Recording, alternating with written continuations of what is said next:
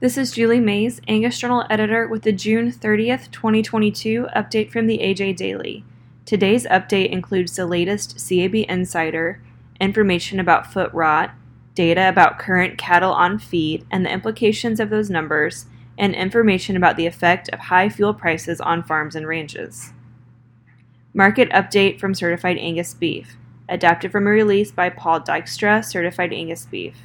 As the June summer heat turns up, so has the fed cattle market. The past two weeks have marked an average $142 per hundredweight live cattle cash trade with a continued historically wide price range from north to south. Fundamentals of the fed cattle sector are steadily at odds so far this summer with very green fed cattle in the northern tier of the feeding region. Early trade reports this week indicate more pricing up to $148 per hundredweight live in the north.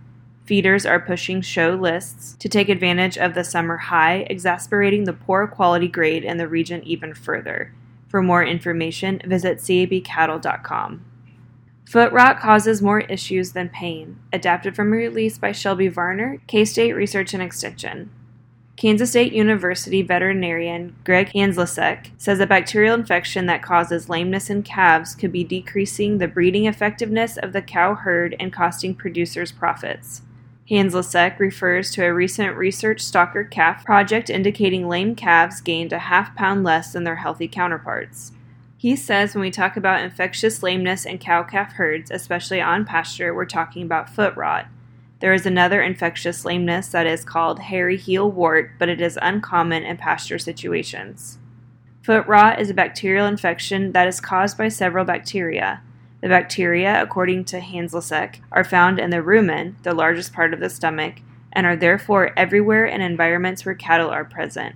For more information, visit angusbeefbulletin.com forward slash extra. Cattle on feed situation and implications. Adapted from a report by Len Steiner, Steiner Consulting Group.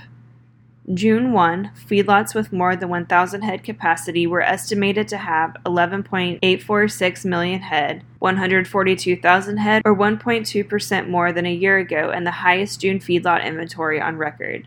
The inventory of cattle that have been on feed for more than 120 days is now estimated at 4.567 million head, 1% higher than a year ago, and 221,000 head, or 5.1% higher than the five year average the inventory of more than 120 day cattle have been above 4.5 million head since March, a function of higher placements earlier in the year, as well as more lightweight placements going on feed.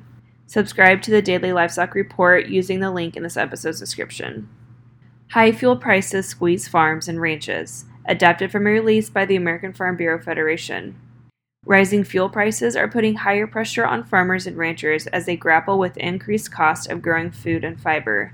USDA estimates show the cost of fuel, lube, and electricity is expected to increase 34% in 2022 compared to 2021. American Farm Bureau Federation economists analyze the factors contributing to rising fuel prices with the latest market intel. The war in Ukraine has reduced availability of global crude oil, and U.S. domestic production is down while demand is increasing in the United States and abroad. Diesel prices rose to $5.71 per gallon in June, up $2.43 per gallon or 74% compared to $3.28 per gallon in June 2021. The current high price of diesel is more than two times the price paid before 2020. For more information, visit fb.org.